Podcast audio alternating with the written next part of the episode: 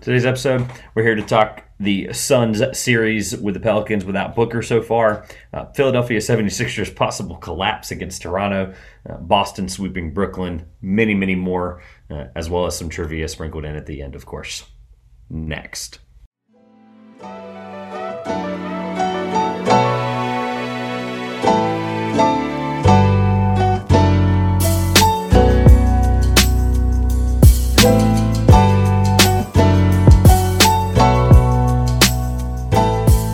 Welcome back to the Two Pointers Podcast. I'm Josh.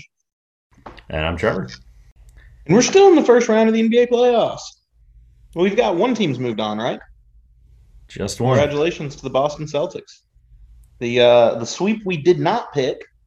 That's for sure. the only the, we picked a lot of sweeps, and there was only one broom out. Um, and it was to wipe the Brooklyn Nets, who we both had winning the N B A championship at the beginning of the season. Uh, right off court. Now, that was a very different Brooklyn Nets team that we picked to win the championship, but nonetheless. Let's, yeah, it's uh, fun. The N B A playoffs are unpredictable, and they continue to be so, that's for sure. Wow. We knew this year was going to be so much fun, which is why I think it's funny that you brought up the sweep first. Uh, we're going to talk about the series that we definitely all, as the community and the world, picked as the sweep, and it's currently, as of last night, it was tied two two, and now it's three two Phoenix, so we're going to talk a couple thoughts. Last week was more of just a general overview of the series because we knew nothing so far, um, and I can assure you, based on my watching, uh, that was the most games I had watched, uh, obviously in a week this year because it's the playoffs, uh, but I have a lot more thoughts, and then it wouldn't be a Two Pointers Podcast episode without some questions, so I've got a question or two for each team that'll kind of uh, tailor the conversation to where we are with some of these teams. Uh, so I'm just going to ask you the question first. I don't normally do that, but I'm going to ask you a question with Phoenix, New Orleans, and we can go from there uh, about some of the details. Despite the fact that it is three two and they have to go win in New Orleans, are the Suns still the favorite to win it all? Yes. Um, I'm going to go with most of the struggles are as a result of an injured Booker. Yeah, I guess he did go down, and then the Pelicans were able to take advantage of the series. I guess my point is, is is this the best possible matchup for the Pelicans? Like, are they the team that could just give them too much trouble? Obviously, there's a lot of other better teams by record and by seeding. But the Pelicans, if you look across the board, match up really, really well against the Suns, which is crazy to think they were a play-in team and now the eight seed. Are you worried about game five or six? Six, sorry. Are you worried about game six in New Orleans? I mean, like, can I see New Orleans winning it at this point? Sure. Um, they're an incredibly talented team. Brandon Ingram was reminding everyone who they forgot about all year long. They win it, sure. I don't see New Orleans going into Phoenix and winning game seven. Uh, I don't see a fully healthy Suns team, if Booker comes back to play, losing to New Orleans. Um, I think it's one of those early first-round struggles. It doesn't really impact how I see their ability to get through the Western Conference. Um, I always I have thought since we start the beginning of the playoffs that a potential N B A Finals with Boston might be razor thin, but... So that's the thing that's interesting about the Suns. They all year were the team that was the deepest, and yet they lose their best player. Not saying that they can't win without him. They should be able to. Like, they're the deepest team in the playoffs, and I don't think it's particularly close. And they lose their best player, even though Chris Paul is the heart and soul of the team, obviously, as as the lead uh, point guard and captain. I just, I'm just shocked that this Pelicans team, who also has their depth, don't get me wrong, but they're giving them this much trouble when the Suns should be able to be like, all right, next man up. That was how they took care of it last year, and I'm just, I'm a little hesitant. Now I'm with you. It's hesitancy, but it's not, I'm going to over, what am I looking for word-wise? I'm not going to overcomplicate it. I think the Pelicans just gave them the heck of a series, and I think that's just a testament to what Willie Green has done coaching-wise. But Bridges has been the Suns' X factor, and I don't think it's particularly close. He's been unbelievable. Obviously, he had thirty-one last night, but um, there's a reason he was a finalist for Defensive Player of the Year, and he showed it this series so far. Um, I just, it's the Pelicans are doing one thing really well, and I, I, I tried to just do this big statistical deep dive, see if there's something they're doing that I'm not missing in the eye test, and literally the only stat that they're doing that's not average or below average in the playoffs this year amongst a conglomerate of all the teams, is that they're second in free throw attempts per game with thirty. thirty. They are attacking the Suns and forcing them into places where they're going to have to make their free throws, and the Pelicans shoot the free throw uh, very poorly. They shoot seventy-four percent from the free throw line these playoffs. So they're attempting thirty, and they're only making seventy-four of them and have won two games. So it, it's quite the head-scratcher. I just, I, I, I'm at least a little hesitant. I'm not saying Phoenix can't get it done. I think they rest Booker the rest of the series. They move on, uh, and they try to take care of whoever whoever wins between this disgusting Dallas-Utah series. So, yeah. If New Orleans wins Game Six, um, and Booker Devin Booker out. is good enough to go, they play him. Can't, yeah, you can't rest him in a Game Seven. I was saying that assuming they win tomorrow. Yeah. Um, for those that might not know, too, we're recording this uh, with some things that we actually wanted to wait a little bit just to see how the playoffs were play out with some of these series. Uh, we had a couple things contradict, so we are recording this on Wednesday. So you'll either see this really late Wednesday night or early Thursday morning. Um, but our thoughts don't change based on the fact that there's series that may conclude on Friday. It's just the fact of where we are on Wednesday, the twenty-seventh of April. Um, I do have to give a shout out to, to Alvarado, by the way, who's just been unbelievable, just giving Chris Paul, like who's and Chris Paul, granted, has played really well, stepping up in Booker's absence, twenty points, uh, over ten assists. I believe it's a steal and a quarter for Chris Paul.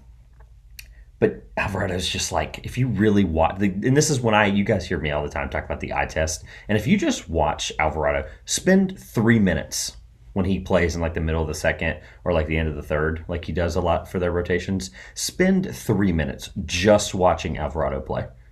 It is honestly the most, it's the most hysterically mind-boggling thing because he just disrupts everything.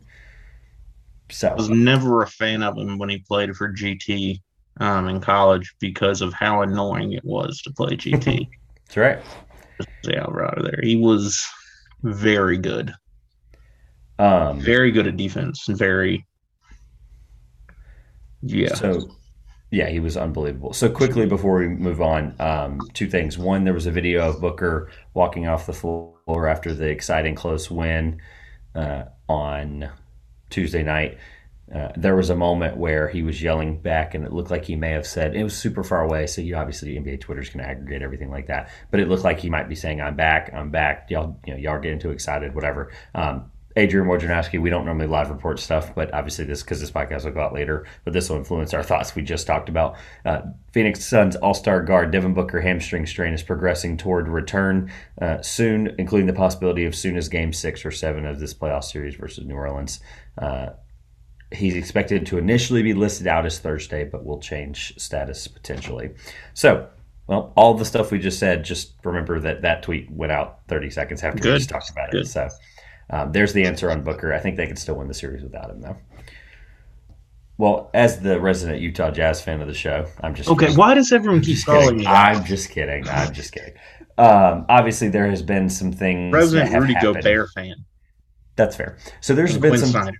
there's been some things happening uh, since then. Since we talked last, since last week, uh, Donovan Mitchell had some M R Is that were negative. Uh, but did not look good walking off after Game five. Uh, the series, I think, right now is currently three two Dallas. So, uh, the Jazz are a dysfunctional mess. Yeah. Where are you right now? I don't really know. I don't want to ask the question first again. Like, I don't think it makes sense. But I guess what's your – after we've seen a couple of thoughts uh, from this series or a couple things from this series, where are your thoughts right now on this series from either t- side of the ball? You can start with one or the other. Have you ever seen a player look like they just don't want to be out there more than Donovan Mitchell has for Utah this series? Yeah, no, I, I have. It was Donovan Mitchell last year. I'm just kidding. Uh, so, yeah, I. That's my biggest thought. Like, I don't want to.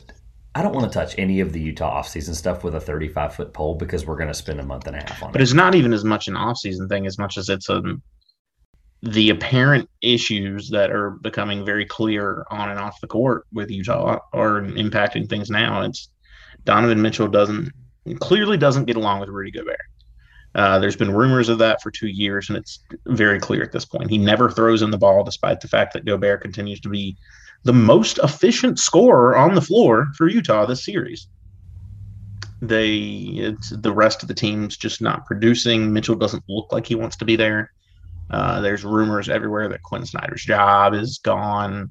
We're just waiting on the conclusion of the series. Utah's in complete turmoil. I mean, that's why they lost by twenty-five to Dallas in this last game. A Dallas who did has not needed Luka Doncic. I just don't understand. Like, I'm trying to th- sit back here and think, what legitimately happens from a media standpoint if the Jazz win this series? Like, it's almost worse if they win this series versus lose, because the losing is impending. Like, it, it's impending. The mm. imploding is impending. And I just, at this point, I don't know who's going to be a Utah Jazz next year. I don't know if Quinn Snyder's going to be there. I don't know if Donovan Mitchell's going to be there. I don't know if Rudy Gobert's going to be there. And like I said, that's why I don't want to touch any of that. I can tell you for one, if they don't win the series, Quinn Snyder's not going to be there. As great of a coach as I think he is. one hundred percent. Um, you know my opinions on where I'd like to see him go if he's not in Utah. Well, and and regardless of that, like, transitioning from the defensive part of Quinn Snyder, who's really, really great coach, I do agree with you there. What I'm struggling with again is the same deadbeat argument I'm so sick of talking about, because I'm the one that talks about it every year. Is there, like, people were finding a way to pick on Rudy Gobert. Luka comes back from a hamstring so injury. They're not picking on Rudy Gobert. That's every Luka time people keep out. telling me that, but Luka like I him out like to the three point line multiple times last night and just absolutely made him look silly. Like it, most of the scoring being done on Gobert is because the rest of the Jazz players aren't giving an effort on defense or can't no, keep not. up with the Dallas guards. I'm not That's why, that. like, Rudy Gobert's being left to guard two people. They're playing, oh, Rudy will stop them. That's the kind of basketball they've been playing, and it's not working. It's not helping. And kind of he no. gets the blame for a lot of this, which doesn't make a lot of sense. Now, admittedly, he's not the greatest on the outside, but he's not. Switch back. Um, yeah. Switch and, back. And, They've never they've never been a switchable team, but this year Luka's specifically, and like I said, if they move on, like I, I can only imagine the kind of things Chris Paul's going to do to them. I actually want to flip sides, since we're just going to talk about the defense of Quinn Snyder, the defense of the Jazz. I actually want to give a defensive shout out to a team that we have disrespected for a while. Um, the Mavericks, obviously, we, we went into this season and we're like, wow, this roster just sucks, and they obviously did some things at the deadline. They've improved around the edges, and they look really good. Um, so I'm going to bring up two things. Uh, one of them is my question. The other one is, can you guess right now who is second in offensive rating in the playoffs? Is it Jalen Brunson? I'll give you a hint. They're on the Dallas Mavericks, and no, it's not Jalen Brunson. Oh, wow. Oh, okay. Um, offensive rating? Mm-hmm. Dwight Powell? It's Reggie Bullock. Reggie! Reggie's playing Reggie's playing forty-two minutes. Reggie's playing forty-two Tar. minutes a game. I'm not touching that. Reggie, Reggie's doing. Reggie's playing forty-two minutes a game per second. Wow. Here. I just, I want to. I want to like let that settle. And you mentioned. Well, I thought you just said you want to talk about defense. Let's talk about the other side of the ball for a second with Reggie Bullock. Um, he has been the most quality player for the Mavericks statistically. He's fourth in defensive rating in the entire playoffs. Good for him. And the the Mavericks are fifth in defensive rating at one oh nine. So they.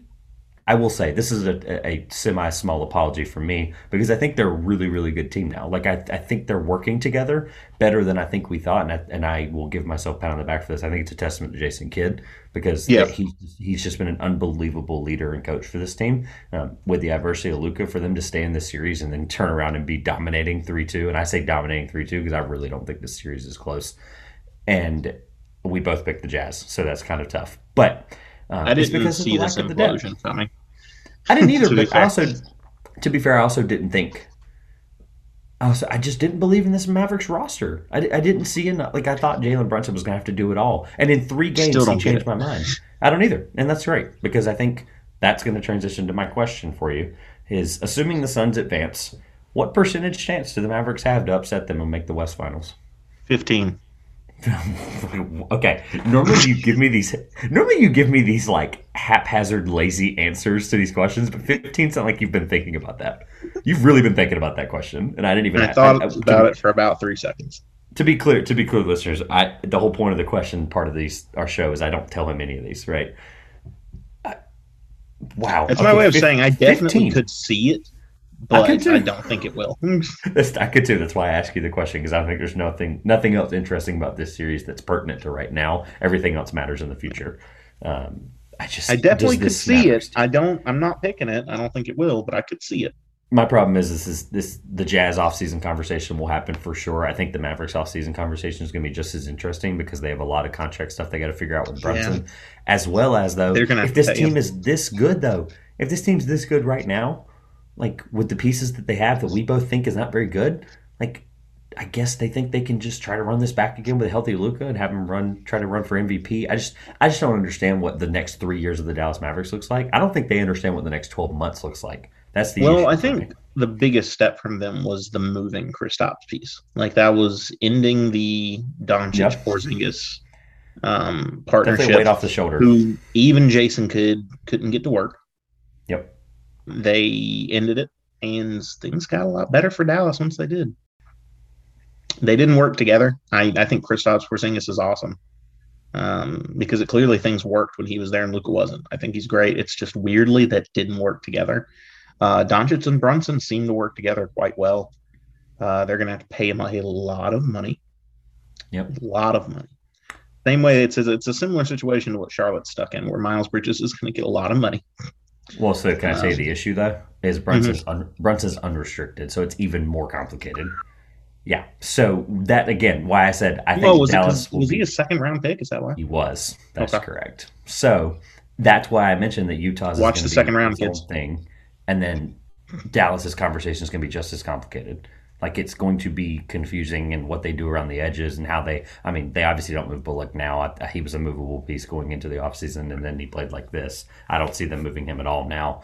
But it's stuff like that around the edges where you have to go, hmm, does Dwight Powell have a full, have a role here long term? Maybe not. Does this guy? Does that guy? Mm-hmm. Then you make a – Dwight Powell has to, because who else is going to play? Like, they don't have any other bigs.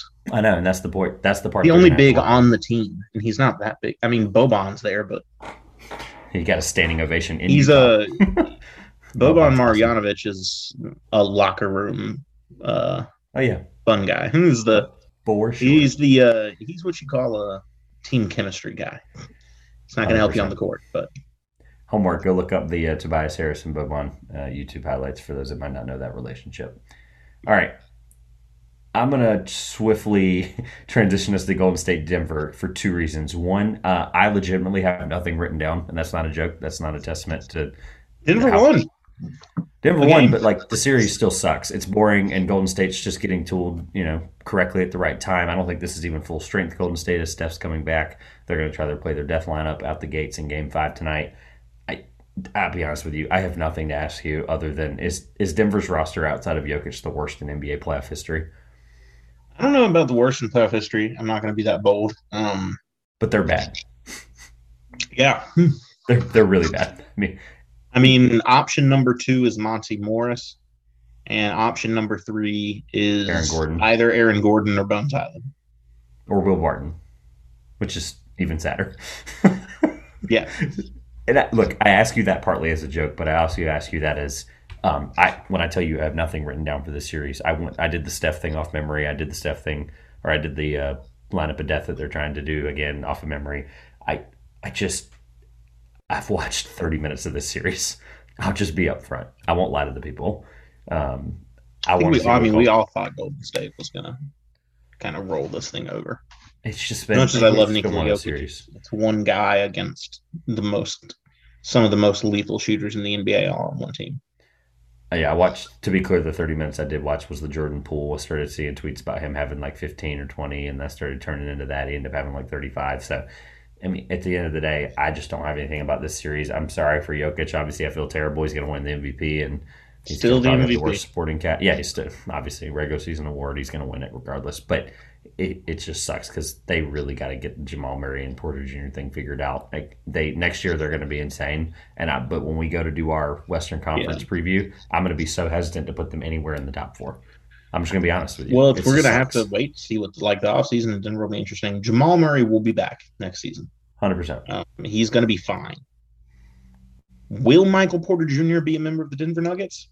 It's a key offseason conversation that we're going to have later. So, will someone take him on a four-year deal left? That's my problem. one hundred eighty million dollars? That's tough. There's plenty of teams that if he says he's healthy would take that shot. No, no, and their doctor's going to have to put a lot on the line. I hate to say that we spent thirty seconds on Golden State Denver, but we'll talk about Golden State when they potentially play the winner of Memphis, Minnesota in a few days. So, uh, speaking of Memphis, Minnesota, has this been Minnesota, your I'm offering my services. Pay me to come out there. I will try. I will go on the court to protest. Make sure you get that W, um, because that trend's still going. I said that as a joke last week, and, and it's, it's still, still going. Like it, my theory has not been proven wrong. Yeah, um, N B A Twitter. They've lost all too. three games without a protester and won the three counting the play in, in which there were. So they're three and zero. Analysis. Memphis looks great. Um, I was impressed by Minnesota. This is an incredible year for them. Regardless of how this ends, this is an incredible year for them. It one hundred percent shows just how insane a year of healthy Karl Anthony Towns. The first year of healthy Karl Anthony Towns could look in Minnesota. Um, he can absolutely be the guy. Anthony Edwards is an incredible scorer. Um, I think D'Angelo Russell, as he starts to like ease into whatever his role ends up being in the N B A, can work out there. They got a lot of guys like Jaden McDaniels who have so much length. They're really dogs off the ball who get out there on defense. Um, because I mean, like that big three doesn't really play defense, to be honest. Um, but I mean, it's a great year for Minnesota. I think it's going to end in game six. I think Memphis will take it. Uh, they're a much more cohesive team right now, um, than Minnesota is, but so probably Anthony, Minnesota's been a great season. So Anthony Edwards has done the thing that I said Cat would do this offseason or this, this playoffs. I mean, and do the thing where like prove that he might be one of the best players at his position in the league and really just show people on a big stage. Cat hasn't done that. Anthony Edwards has. And that's my only kind of hesitancy on the other side uh, for Minnesota is I just don't agree with that. Wish, no, like I'm not putting Anthony Edwards near the best small forwards or shooting guards in the N B A. Putting himself on the map. Let me clarify. No, he's Sorry. on the map, sure. Yeah. Putting, putting himself on the map for people that might not have really realized in Minnesota that he's that great. Um, Cat has, I wouldn't say he struggled necessarily this series, but he hasn't been like that alpha, I'm going to be the best player in this series. That's been Anthony Edwards, which is crazy to think with a series that has John Morant. Um, congrats to John Morant, by the way, on winning Most Improved Player. On the other side of the ball, I am really impressed with the Taylor Jenkins part of this, who, like you picked for Coach of the Year, who we still will find out here shortly. I think it's the end of this week we'll find that out on who won Coach of the Year, but what he's done with the Steven Adams minutes, I think, is definitely underrated. Um, at the first three games of the series, you literally could not play Adams on the floor. It was, like, quite frankly atrocious to watch him out there, and that's sad because I like Steven Adams a lot. However, um, they were playing uh, Xavier Tillman at one point, you know, like thirty-four minutes because they couldn't play Adams because of the matchups and stuff, and it just it's frustrating, and you want to be able to get the best roll out of some of your guys like Adams, and I'm glad that Jenkins was able to figure that stuff out. Jaren Jackson Junior Uh, fouled out in nineteen minutes, so he's obviously not showing uh, some of the stuff that we think he can have potentially. I've, I've heard buzz of people picking him to win Defensive Player of the Year next year. Uh, I'm a little out on that, but um, I think he's got some really stuff. Like Triple J, but I'm not going that far. I'm not going that far only because of the fact that like there's Minnesota's not even that bad of a matchup for Triple J, who's not really guarding Towns. Like they're putting him in switches a lot, um, but. At the end of the day, like you can't stop Towns and you foul out in nineteen minutes. That's in a series where I don't think Cat's like truly dominating like he should be. I, it's it's the part I think you should I'm go like, back and look. Some of his numbers have been stupid. They're I mean, twenty, twenty-two, twelve, and what one and a half blocks. I mean, that's, thirty-three and seventeen, twenty-eight and fourteen. I mean, he's averaging in this series. He's averaging twenty-two and twelve. Yeah. That's the. I was just naming some individual games. Like there's like, they're, and they're good. They probably lost those games. That's the part that kills me. So. Regardless, no, they won the thirty-three and seventeen one. Oh, that's right, that's right. Um, but regardless, it's the Triple J. I, I really do want to see more of him, especially if they move on in the series. I think he's going to be the reason they can beat Golden State. Uh, I think if he plays like he has been in the series, they don't beat Golden State at any point. So, and I think they can. I absolutely think they can beat Golden State. Um, it's just a, it's a testament to how well Taylor Jenkins is coached. If he's got a guy like Steven Adams and he's got a guy like Triple J who's fouling out in nineteen minutes, like these are two things that you cannot have in a first round series against a yeah, team like um, a team like Minnesota who's good, like really good team. Yeah, and they're fouling out guys in like that in less than twenty minutes, just ridiculous. So Golden State um, looks scary. Um, I'm still with Phoenix right now, but if anybody's gonna take that Western Conf- that uh, N B A final spot, it's the Warriors. So I was going to ask my question up front because I, this series, I think, is just one of those. There's so many things to talk about. Um, so I have two things I want to throw at you. Um, I forgot to mention uh, Cat is minus seven for the series, plus minus wise. Um, so he's technically, and I it's mean, not terrible. Like, it's going to happen when you're playing most of the minutes and you're down three two.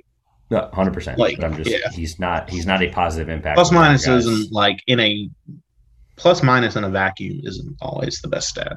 No, but in a playoff series where he should absolutely be on the other side of that, that's that's alarming to that. Um, and I think this series has been a great test for Memphis because I do think they're the better team regardless.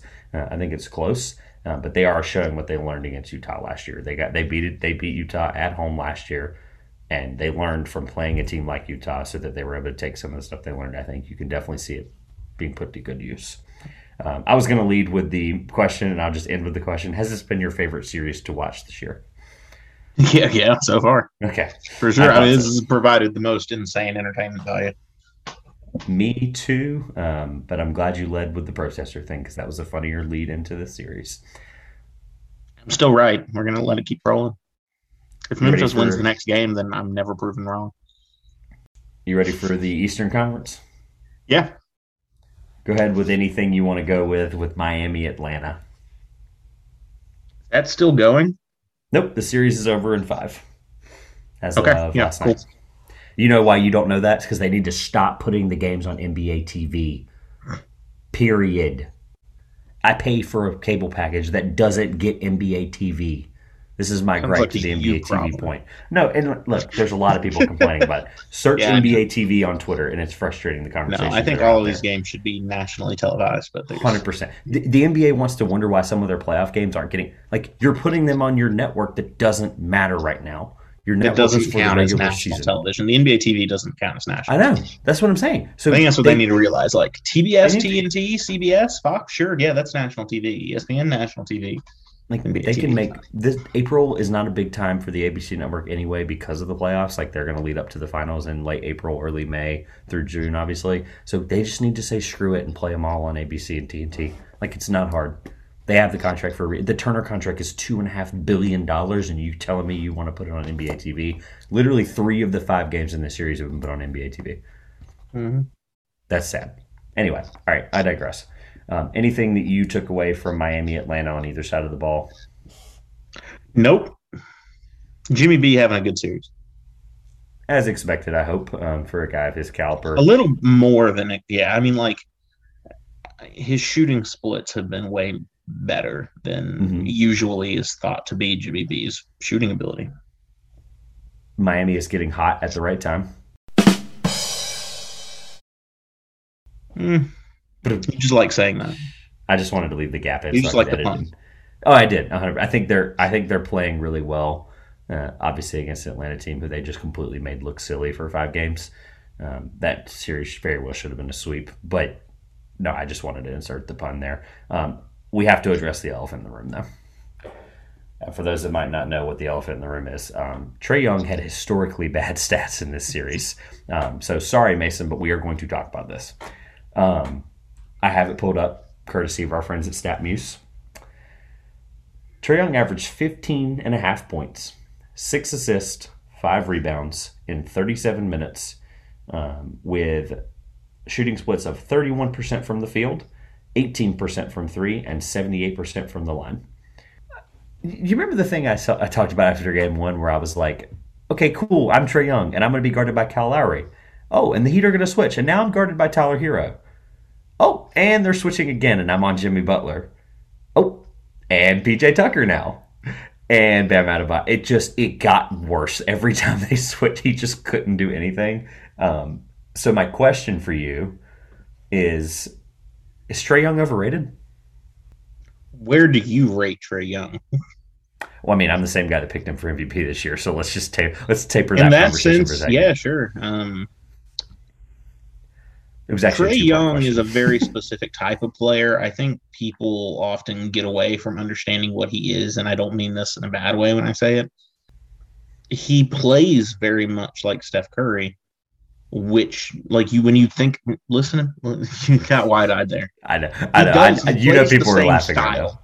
Yeah, he does. Can we agree on that? No, he does. Oh, yeah, no, I'm not disagreeing.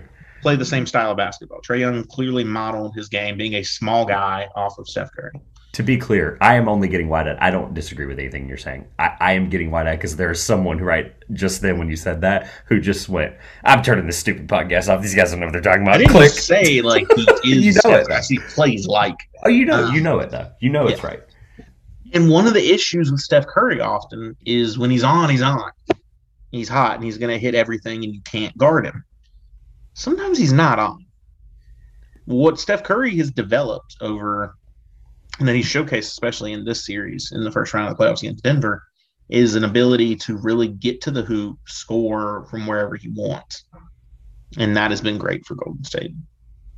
Um, Trae Young probably isn't as mature. He's not nearly as mature in his game yet. He will fall back on taking the threes when he's cold. And I think that's what we saw a lot in this season. Because with the shooters that are this good, and I am going to praise Trae Young on this, he is one of the best shooters I've seen in a while. That's fair. But even with those guys, it's like you're hot and you're cold because they take really inefficient shots. Shots that you'd be like, you'd scream at your players for stupidly taking. He can take those shots. Steph Curry can take those shots. Klay Thompson can take those shots.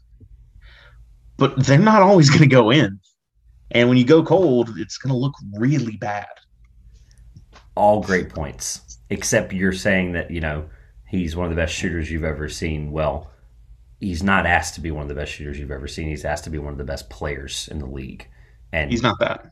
And that's right now what the Hawks are asking him to be, who's averaging, by the way. I, it, look, he took he took fourteen shots a game and shot thirty-one percent. I don't if think he wants to get there. He's got to bulk up, pass more, and um, – she does pass a lot, but in this series, he didn't pass as much. Pass more and um, develop a more regular, more reliable drive to the hoop that doesn't rely on getting to the free throw line. Um, to be clear, um, to finish out what I was saying about the field goal percentage, thirty-one percent on thirteen shots, eighteen percent from three on a, on seven shots a game, seven and a half, and free throws, you know, six attempts for seventy-eight percent. So my testament or my point there on top of what you're saying is, you know, you're asking, they're asking him to be the best player in, in any series, and he's not that. I don't think he's ever been that, even when the, the Knicks stuff, like he's had the moments, don't get me wrong, but he was the best player in that series. In, in that Knicks series, yes, he was. But consistently, he's asked to be that guy and has not been able to yet. He's early, obviously, in his career. Um, I also want to note uh, that he averaged six and a half turnovers per game and a negative, you mentioned the plus minus in the vacuum, negative I mean, fifty-eight percent, negative fifty-eight. Trae Young, well, the turnover part, Trae Young has led the N B A in turnovers for a while now. Yeah. Uh, it um, is a product of point guards who handle the ball a lot, frankly. Uh, LaMelo Ball averages a lot of turnovers as well. So the flip side of my two-part question is, should the Hawks fans be worried about Trae Young as the future of their team?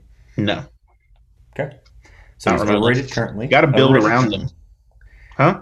Overrated currently, but not worried for the future. Well, yeah, because people wanted to say, like, he's taking the step. He's one of the top five guys. He's, like, twenty-one. No, no he's not one fair. of the top five guys. And that's, and that's he was why one of the top five guys at twenty-one. He's the greatest player we've ever seen. No, and that's right. And I tapered that. Giannis didn't hit that, that point until he's, like, twenty-five. No, that's fine. And I tapered that with the fact that you made all great points about the greatest shooter thing, but they're asking him to be better than that. And this series, he this is the worst I've ever seen a point guard play in a playoff series in probably the last fifteen years. People have got to let these kids develop. They do, but I'm just guys like, get better as they go along their career. Shocker yeah. to everyone to let you know. A one versus an eight. Okay, he's older than I said, but like he is. Yeah, he was a senior, I think, out of Oklahoma. He's four years away from what is a basketball player's prime at twenty-seven, twenty-eight. Totally understand that. Obviously, some of that prime thing has changed because of the development of how good guys are now early. But regardless, my point is, is you. I, I'm not. I'm not saying I agree with any of the overreaction stuff. But what I am saying is we have we have to address, and we discussed how poor his playoff series was, and the Miami Heat made him look silly, and that's exactly what happened. So, I mean, they're give credit to their defense. They're, that is, they're insane. And what's crazy is they're not statistically still the best defense in the playoffs. That, and we'll get to that in a moment. Um, they have the best individual defenders um, one hundred percent. Assembled on one team. All right, let's do Philly, Toronto. Uh, I'll open with the fact that congratulations to Scottie Barnes for winning Rookie of the Year. Um, the more I think about it, by the way, since we've announced these um, awards slowly throughout the last couple weeks uh, on our show, um, I'm a little bit of a fan of it now. I think I'm okay with it because it's like these slow releases. You wait for mm-hmm. that random tweet from Woj uh, or Shams. But that was close. The like the Rookie of the Year voting was close. Yeah, I haven't actually taken a chance to look at any of the voting like tiers. Scottie Barnes and Evan Mobley were neck and neck. Barnes like mm-hmm. inched him out. I believe it. That's what we said would happen. That's what did happen. Mm-hmm. Um, I need to go look at all of the um, voting and how close it was. I haven't actually looked at the votes tallied wise, but uh, yeah. First of all, congrats to Scottie Barnes, who's been really good in the series. We're in the we're on the verge of one of the biggest collapses ever, I think. No, we're not. three oh against a young Toronto team. Uh, and I'm not saying ever. I'm saying ever with a question mark because Doc Rivers is notorious. If Toronto wins tomorrow, then we can panic. Yeah, no. Oh, that's fair. It's no, three I'm not to getting, two. It's not. Th- it's not I'm like not it's getting, three three. I'm not getting ahead of myself. However, they were up. They were up three nothing, and Doc Rivers is notoriously famous for doing this. Um, could be bad luck. Could be Doc Rivers. He obviously brought some stuff to the podium today. Um, that was a little bit of backup on his part. I, I'm not sure I agree with him doing that, but. I guess my question for you is, who's the better coach right this moment in the N B A, Nick Nurse or Doc Rivers? Oh, I always would have said Nick Nurse. Okay, that's fair. You know how I feel about Nick Nurse, so I'm not going to move on any further. He loves Nick uh, Nurse. I love Nick Nurse. I think he's one of the best coaches in the N B A. Yeah. Philly's depth scares me. That's where I am with just taking away basketball of this series. What happens when you send those guys away to get James Harden? Well, funny enough, like they're not playing Korkmaz at all, pretty much. He, he played two minutes the other night. Um, Perkins? They're... Yeah, and they're not – they're playing like Paul Reed, like fifteen minutes a game. That's not a disrespect to Paul Reed, but he shouldn't be my seventh best player in a playoff series right now, and he is. Um, Toronto's showing that they can – I mean, they're winning these games because of their depth. Philly in the late third, early fourth quarters can't handle the fact that Toronto's playing eleven guys legitimately. I mean, their box score from – Yeah, Philly has playing, maybe guys. Maybe, and like shake that – and that's – That comes down to what you feel about Shake Milton. That exactly. really is what it is. So, but no, the Philly, like the Philly-Toronto difference for me, I mentioned how they were last week, they're going to both slow the series down. They're both one of the top seven slowest teams in the N B A.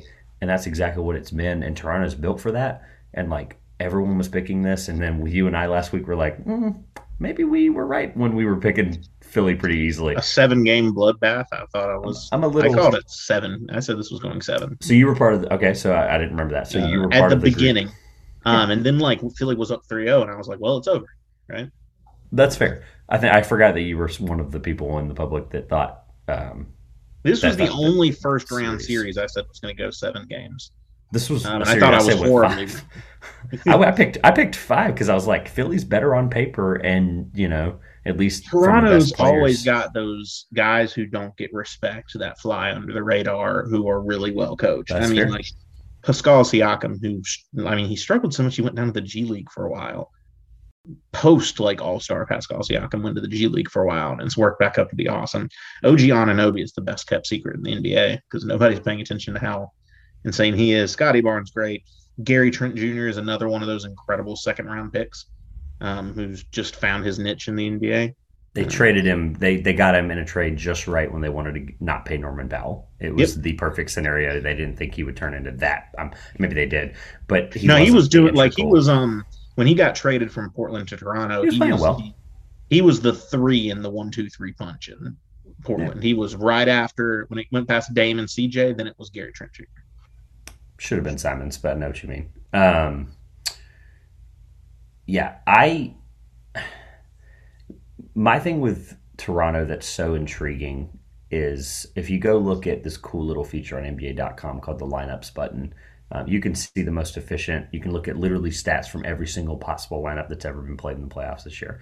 And Toronto has six of the top twelve most efficient lineups.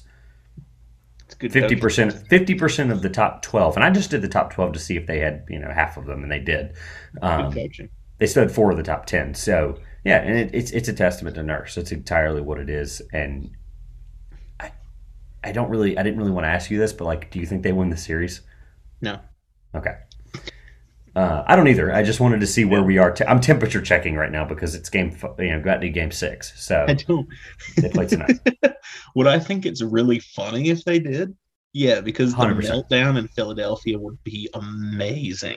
I'm almost. I kind of hope for it a little bit, but the meltdown in Philly would be incredible. But um, no, I don't think it'll happen. All right, let's do Milwaukee Chicago because I think this is the Eastern version of the of the Warriors Nuggets series. Still going. uh, the Bulls won a miracle game two on DeRozan's thirty-six points. That's how. Um, I ready that's for Milwaukee to play a game that's interesting to me. I mean, all these games have been interesting just because Giannis has averaged, uh, and I have it pulled here, twenty-seven point five points per game, fourteen point five rebounds. That's three point five more than his season average, uh, and seven assists per game. Like, Giannis is just taking up another level, and obviously Freak, they have no one to stop him. Freak is going to do freakish things. Yeah, they, they have nothing to stop him. Obviously, this is sad because from the Bulls' point of view, it's they're depleted. They're depleted I want to even say more. One thing. You say they have nothing to stop him. I challenge you to tell me right now who has something to stop Giannis Antetokounmpo in the N B A. It's, in it's the an world, oblivious statement. Is, does anyone? It's an oblivious statement. Anything? It's an oblivious statement. You know that. So, as a Giannis fan, you know it. that. So. The Bulls. My strategy, if I were a team defending, sorry, I'm going down a rabbit hole for a second, defending the Bucks, would be stop Chris Middleton and Drew Holiday. Yeah, no, and that's the I strategy. I wouldn't try to stop Giannis because it's that's just the not strategy. That's obviously the strategy. The problem is they don't have, have anybody to do that either. Yeah, um, because they're depleted. That was the point I was about to make. Was they're even more depleted than we thought. Obviously, they're missing Paul, um, but Game Five will be played without LaVine due to COVID nineteen protocols, and then Caruso is out due to a concussion. So. They're literally their best guard is Ayo Dosunmu. Ayo, another good second round. Watch the second round, kids. In game five of a playoff series, you don't want Ayo Dosunmu. You want Lonzo Ball, Zach LaVine, and Alex Caruso. That's the point I'm making. I was just um, giving Ayo like props for the impressive season. He, he had a great he had a great season.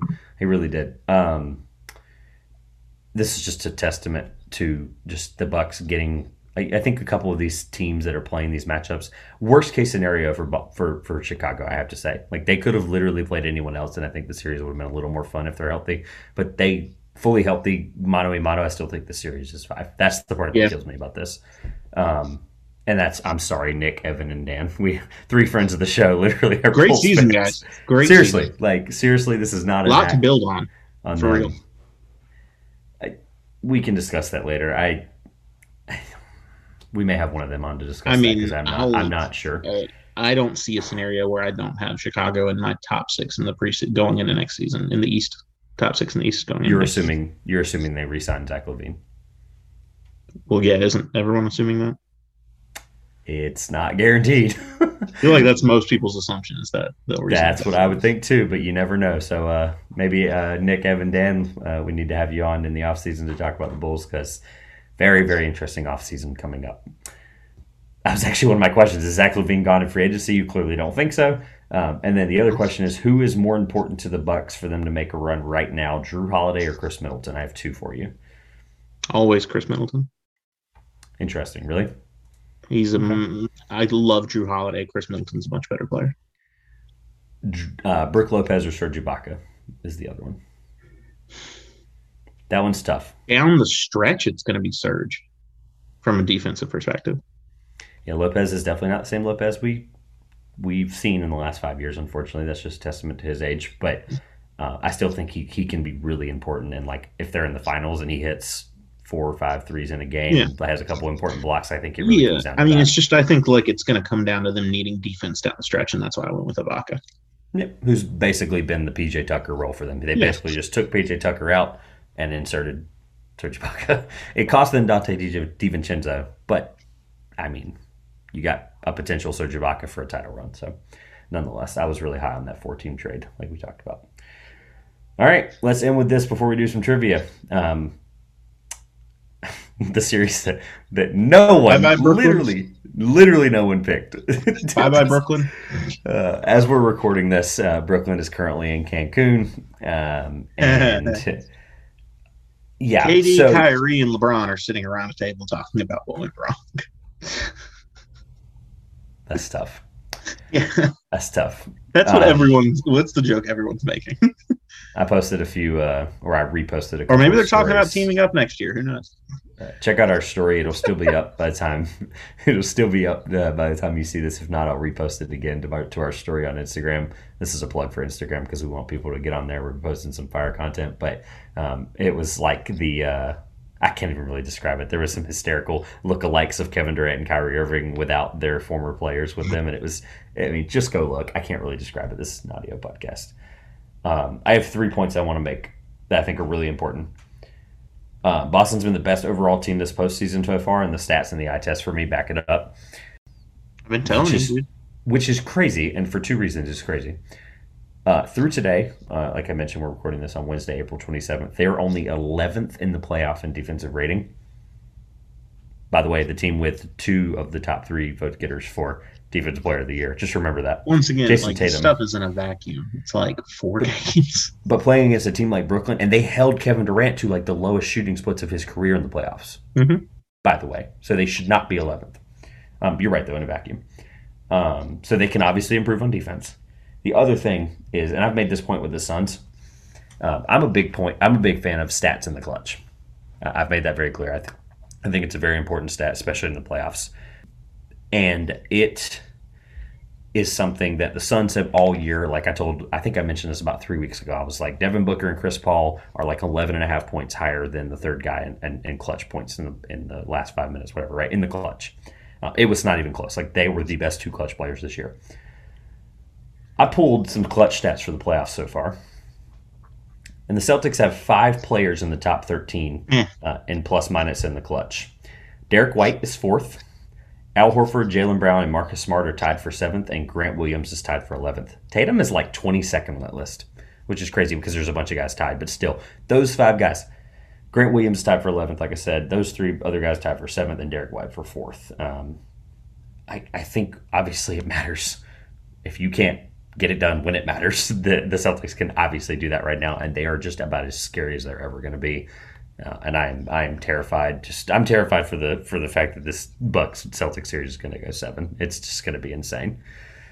So, what yeah, team is most likely? Is like that's going to be nuts. That's my favorite matchup in round two potential matchup, I guess.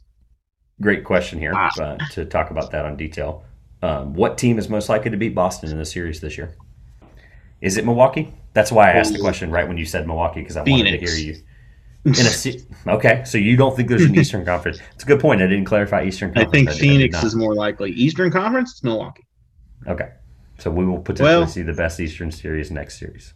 Maybe Miami. It's fine. It's good. It, look, they're both great answers. I'm curious which yeah. one yours is. Is it Milwaukee or is it Miami? I'll tell you mine whenever you're done. Or I can tell you mine while you're I thinking about it. I, mine's Milwaukee, and I think it's really close. I think Milwaukee's going to make the biggest fight up against Boston, even though Miami defensively is just going to be a slugfest, and I'm not so sure. Like, Milwaukee if, doesn't play defense like Miami plays defense. They don't, and that's that's the part. We may be overrating it a little bit. We may not be. I don't know, but it it's a testament to you're going to have to do the things that you're going to be able to do if you can't stop Giannis. And I think the Celtics can do that against Milwaukee pretty well, but I also think Milwaukee can get hot at the right time, hit a couple of big shots. It's going to come down to just how close those teams actually are on paper, um, and I think they are. So, yeah, I think it's Milwaukee. I think it's super close. I think the Giannis is the advantage. And then we can save this one for later if you would like, but should the Nets blow it up? You're going to have to look at contract situation stuff because it is very, very intriguing because this is how many year. games a season are Kyrie and K D intending on playing in the future? Is it forty for each? I, if so, I, I just don't want those players. I think there was a time when teams – there was like a short like window where teams that rested all of their players regularly did well. Where are those teams at now? Not good. Ron and A D didn't make the playoffs. Yeah, Brooklyn did poorly. Uh, James Harden still hasn't really found his groove. Uh, Kawhi and P G haven't been there. Now, maybe they're going to be different because Kawhi just took the whole year off. But to be fair, Harden hasn't had a groove since twenty eighteen in Houston, to, to be completely upfront. Yeah, exactly. But when's uh, the last week? He hasn't played like a full season since then either. Uh, this is the final year of the K D Kyrie contracts. That's why I bring it up. This I think uh, – No, you don't blow it up. You have Kevin Durant and Kyrie Irving. That's what I thought. I'd have convinced Kyrie to play more often. Um, I mean, he will be able to now. Convince K D that his sore toe is not a reason to sit out some games that are important. Look, at the end of the day, like they this next year. And it, I think th- there's discourse with the Simmons situation that we can talk about in a few months. Like, it's, yeah, get him out there if you can, can get him out there. They were frustrated he wouldn't. He wouldn't even dress yeah. out, even though he had back tightness. Not that it would have helped. No, but you. I mean, like play if you're healthy. Yeah, he's still an amazing talent if you can get him going. I just, I'm not convinced he had back soreness, but anyway. Um, let's roll right into trivia. I am ready, despite the fact that you are up. I actually don't even know the score. That's how that's how frustrated I am with trivia. So hopefully you can figure it out in the time while I talk about this uh, question. You didn't so, score any last week. Um, I did not. I came very close on the stupid. So it's Jason still seventeen Terry. to eleven. Wow. Okay. All right. Well, you have potential for the fairness. You didn't of the say way. Jason Terry when you had it. Yeah. Oh darn! It would have been seventeen to twelve. Yeah. Well, unfortunately, for the sake of fairness for this show, uh, I have a couple things I want to lay out, but you will get, obviously, for those that are new here, uh, we play trivia. Josh has an opportunity. Uh, last week, he gave me a four-point opportunity, obviously due to the fairness because he started the season. He would get a four-point opportunity as well. The question for you, and I'm going to preface a couple things. With Devin Booker being out, Chris Paul had to, obviously, play a lot more minutes than he probably would like to against the Pelicans. Um, so last night, April twenty-sixth, he moved into fourth all-time on this list. This is most career playoff games with ten-plus points and ten-plus assists in N B A history. There are four answers. Wow. There are four answers and eight guesses, like I said. And I have to, the, the, the curveball or the wrench in your thought process is I have a hint prepared for all four answers for the first time. What is the question? Oh, uh, the other four. Sorry, I, I'm really bad at like question. I'm really good at like prefacing all these things and then never yeah. like closing the conversation. Um, he moved into fourth all time on the most career playoff games with ten plus points and ten plus assists. You have to name players one, two, three, and five. Okay. Magic Johnson. I had his hint prepared because uh, I'll be honest with you, I was hoping you'd at least get that one. Uh, shout out to Winning Time and the T V show on H B O. Who Josh has probably not watched. Um, Magic is number one. That is correct. My hint prepared, if you say all these, I would just tell you the hint because I think it'd be funny. Um, my hint for Magic Johnson was this player has one hundred thirty-seven. That was my hint for Magic Johnson. Yeah. I was, that's it. That's uh, my hint. one hundred thirty-seven of these, these instances. No, if this net, I mean, he scored some, but um, Stockton. I thought this question would be a lot harder than it is. Uh, John Stockton is correct, and he is number... Pull my uh, list back up here on my phone. He is number two. Magic was number one. My hint for John Stockton was this player has been very vocal about their stance on the COVID nineteen vaccine. Yeah. Um, I thought you would laugh at that because I thought that was funny. Yeah, I actually probably, probably would have gotten it from there. Uh, big I tried, o, to, I tried to come up with something. That is a good guess. That is your first incorrect answer. Dang, really? Okay. We go with a current, another current player here. He's been in the playoffs a lot. Gets a lot of ten-point, ten-assist games. Russell Westbrook. Ooh, good guess as well. That is also incorrect. At this point, uh, since you've already gotten two, we're, we're probably going to be doing the trivia finale, which we'll do regardless of the outcome. Um, we might be just be doing it for fun at this point. So, um, you know, give me a hint. nineteen to eleven. I love one. Give me a hint for... Right. Uh, I'm guessing Magic was one and Stockton was two. That is correct. I'm sorry if I didn't say okay. that. That is correct. So I'm looking for three. Um, so and give me a hint about three and five. Three. For number three. Oh, okay. You're specifically. Okay. Um, number three has never played in the Eastern Conference in his career. Okay. So that was, I used the hint for my fifth guess, so I got three left. Correct. Uh, if I get this one right, I can use the hint to get that last one. Um, never played in the East in his career. Ooh, that's vague because it doesn't tell me when. And this guy would play. That's I would. I told you my hint. I had hints prepared because I knew you would probably get a couple of these, so I wanted to at least make it hard.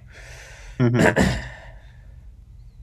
I'm just kind of going through, going through. Oh, let me just check. He never put it. Steve Nash. Had a feeling that that one might yeah. lead you. You can lead a horse to water, but you can't make it drink. Um, I led you to water. And you did drink. Steve Nash is correct. And I'm going to start drinking because of this show. Uh, okay. Just um, double-checking my Steve Nash locations. And yeah, no no Eastern Conference there. Um, Grayson, give me the um, last hint for number five. Because I'll have one guess after that. You're relinquishing a hint. Uh, let's go with this player has played for three different teams. Okay, more vague. Um, oh, yeah. I mean, there's a potential twenty bomb on the line here. I mean, wait, you already have twenty. Oh, crap. There's a potential to double my score here. Or ten plus my score, whatever, yeah. You know what I mean? Oh, yeah, Grayson, you've uh, you can you can you can do whatever you want with the questions at this point. I could care less how this final goes now. Can I just like guess the all-time scoring list from like one to fifteen next week? Is there some way that can happen? um, I'll just start studying now. I don't think this is going to be right, but I don't know. We'll see. To be honest, I don't have a lot of guesses at this point anymore that I can think of. Oh god, I'm gonna go through guys. Like, it's tough because like there weren't a lot of guards on some of these great teams that won titles that had averaged all that much. I know they don't have to be a title winner. Jason Kidd is going to be my final guess. I don't think Jason Kidd's correct, but it's a shot in the dark. We never do this, uh, but just for fun, if it wasn't Jason Kidd, who would be another answer? I'll give you another hint. Drexler? Oh, okay, never mind. You went completely the wrong direction with that. Um, number five was LeBron James. With oh, yeah, with, I didn't with forty-nine. Yeah, I didn't think that through. Yeah. So to recap, um, Bron Bron, Magic had one thirty-seven at one. Um, John Stockton two had eighty-seven. Steve Nash had fifty-one. So Chris Paul will literally pass him this playoffs, by the way. Chris Paul will be third on this list after this playoffs. Yeah. Forgot to mention that. Um, Chris Paul is fourth with fifty. So fifty and fifty-one. Yeah, okay. He'll, yeah. he'll literally he'll literally pass him. Um, like, could pass him by the end of this series, depending on if it goes seven or not. I'm also kind of shocked he's only fourth, though, with fifty, now that I think about that. Like, out loud for a second. Like, Chris Paul, every time he makes the playoffs, which he probably hasn't been a time, maybe that's why. Maybe weren't as many times with the New Orleans Hornets. Yeah, because at the end of the day, like, Nash didn't make him that much either, I guess. He made it a fair deal in Dallas and Phoenix. And even L A that one time. Yeah, okay. They make um, it. I, I hope so. I, really I don't think don't they know. made it that year. Um, that was the LeBron. Epic collapse. So they had Nash, Bryant, and Howard, the three M V Ps, and didn't make the playoffs. Yeah, we don't have to relive my nightmares, okay? This is we we don't have to do that. Uh, hey, Brooklyn did something more embarrassing this month. So. That's fair. Uh, LeBron, LeBron at fifth with forty-nine. So this list is still very subjective and very well could change. Um, shout out to the T N T broadcast, because I told you I've struggled with trivia in the past. I'm holding up my phone to the screen. I literally nice. done it out the broadcast. Yeah, I've done that before. Yeah, so um, obviously the broadcast questions for the average fan is going to not be that hard, and I learned my lesson. It was not that hard. So I, my strategy was uh, I figured whoever, whichever guys would get a lot of assists um, was probably where I would go, because they're going to get t- ten points. It's not hard. So I I know um, I thought this list would be ten assists was the hard one, so I just went down that road. I thought this list would be harder. So uh, what is the score check? twenty-one to eleven? twenty to eleven. twenty to eleven. Nine point. So ten point opportunity on finale night. Like, it's not over over. That implies you have to miss points between now and then. you, you realize gain. Oh, hold on. Sorry. That also implies that I have to score points between now and then. How many weeks do we? All right, you know, let's do this right now. How many weeks do we have left? Do I even have a fighting chance at this point? Let's just hash this out. Really we quick. have like at least six, right? Because we don't do it on Draft Chat, right? Which is next week. Which, by the way, shout out to we do have our Draft Chat guest for next week. Finals usually don't end until early June. We got six weeks. Oh, brother. Um, I think we may do at this point, because just of the drama of it, we may like drum it up and just do whatever the following day or after the finals is, just do an entire trivia-only episode. That actually would be kind of fun. Um, or maybe twenty minutes on recapping the finals and then whatever. Yeah. Anyway. Just give um, me like a big – couple weeks. Give you a big handicap for the yeah. trivia episode and call yeah, that make it, make it like a charity golf match where like I get like a seventeen handicap against like a pro. That'd be great. Um, yeah, I think we have, so let's say this week's episode is one, so that's one, two, three, four, five, six, seven. If they go to June twentieth, I have eight opportunities. Oh, I have four opportunities, sorry. Not including the finale. So that's cool. um, shout out to Tyler Rucker from No Ceilings, who will be on Draft Chat next week. And we look forward to talking with him. Uh, as well as next week's episode, we'll have most of the second round figured out. Uh, I don't really know how we're going to make next week uh, even more conglomerate, because I think we may not have all the series, which sucks. Preview of the second round. I guess we'll have to do that, even if we don't have all the series. Uh, I think we will by Sunday. We'll night, mostly though. have it all at that yeah. point. Uh, unless if, if if none go seven, we'll have them all. To be mm-hmm. clear, they'll finish seven. You Sunday think anyone will so. go seven? Uh, Possible. There's potential. There's potential. Yeah. All right. Well, this cool. has been fun. Um, I'm I didn't have fun, but this has been fun. Well, that was a fun trivia question. All right. Uh, this has been the Two Pointers Podcast. I'm Josh, and I'm once again miserable. We'll see you next week. Come on, Toronto.